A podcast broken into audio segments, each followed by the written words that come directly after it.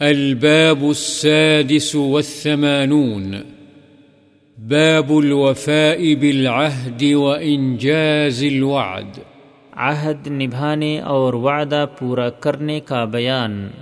وأوفوا بالعهد إن العهد كان مسؤولا اللہ تعالی نے فرمایا عہد کو پورا کرو یقیناً عہد کی بابت سوال کیا جائے گا۔ وأوفوا بعهد الله إذا عاهدتم ولا تنقضوا الأيمان بعد توكيدها اور اللہ تعالی نے فرمایا اور اللہ کے عہد کو پورا کرو جبکہ تم اس سے عہد کر لو یعنی اس پر ایمان لے آؤ۔ يا أيها الذين آمنوا أوفوا بالعقود۔ نیز فرمایا اے ایمان والو عہدوں کو پورا کرو۔ يا أيها الذين آمنوا لم تقولون ما لا تفعلون؟ كبر مقتا عند الله أن تقولوا ما لا تفعلون۔ اور فرمایا اے ایمان والو تم وہ بات کیوں کہتے ہو جو تم کرتے نہیں ہو؟ اللہ کے ہاں یہ بات بڑی ناراضی والی ہے کہ تم وہ باتیں کہو جو تم کرو نہیں۔ عن أبي هريرة رضي الله عنه أن رسول الله صلى الله عليه وسلم قال آية المنافق ثلاث إذا حدث كذب وإذا وعد أخلف وإذا اؤتمن خان متفق عليه زاد في رواية لمسلم وإن صام وصلى وزعم أنه مسلم حضرت ابو حریرہ رضی اللہ عنہ سے روایت ہے رسول اللہ صلی اللہ علیہ وسلم نے فرمایا، منافق کی تین نشانیاں ہیں، جب بات کرے جھوٹ بولے، جب وعدہ کرے تو اسے پورا نہ کرے، اور جب اس کے پاس امانت رکھوائی جائے تو وہ خیانت کرے۔ بخاری و مسلم۔ مسلم کی روایت میں یہ الفاظ زیادہ ہیں، اگرچہ وہ روزے رکھے، نماز پڑھے اور گمان رکھے کہ وہ مسلمان ہے۔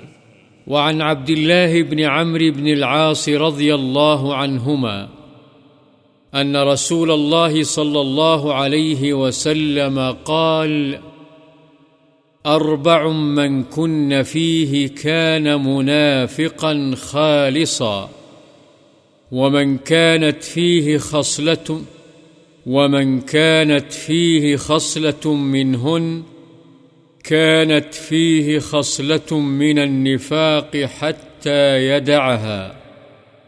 إذا اؤتمن خان وإذا حدث كذب وإذا عاهد غدر وإذا خاصم فجر متفق عليه حضرت عبداللہ بن عمر بن عاص رضی اللہ عنہما سے روایت ہے، رسول اللہ صلی اللہ علیہ وسلم نے فرمایا، چار چیزیں ہیں، جس آدمی میں وہ ہوں گی، وہ خالص منافق ہوگا۔ اور جس میں ان میں سے کوئی ایک خصلت ہوگی، اس میں نفاق کی ایک خصلت ہوگی۔ یہاں تک کہ وہ اسے چھوڑ دے۔ جب امانت اس کے سپرد کی جائے تو اس میں خیانت کرے۔ جب بات کرے تو جھوٹ بولے۔ جب عہد کرے تو بدعہدی کرے۔ اور جب جھگڑا کرے تو گالی گلوچ پر اتر آئے۔ بخاری و مسلم۔ وعن جابر رضي الله عنه قال قال لي النبي صلى الله عليه وسلم، لو قد جاء مال البحرين، أعطيتك هكذا وهكذا وهكذا، فلم يجئ مال البحرين حتى قبض النبي صلى الله عليه وسلم، فلما جاء مال البحرين أمر أبو بكر رضي الله عنه فنادى، من كان له عند رسول الله صلى الله عليه وسلم عدة أو دين فليأتنا. فأتيته وقلت له، إن النبي صلى الله عليه وسلم قال لي كذا فحثالي حثية. فعددتها فإذا هي خمسمائة فقال لي خذ مثليها متفق عليه.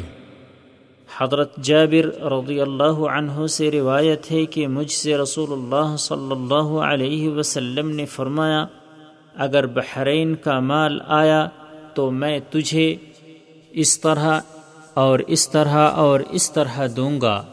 بس نبی اکرم صلی اللہ علیہ وسلم کی زندگی میں تو بحرین کا مال نہیں آیا، حتیٰ کہ آپ کی وفات ہو گئی۔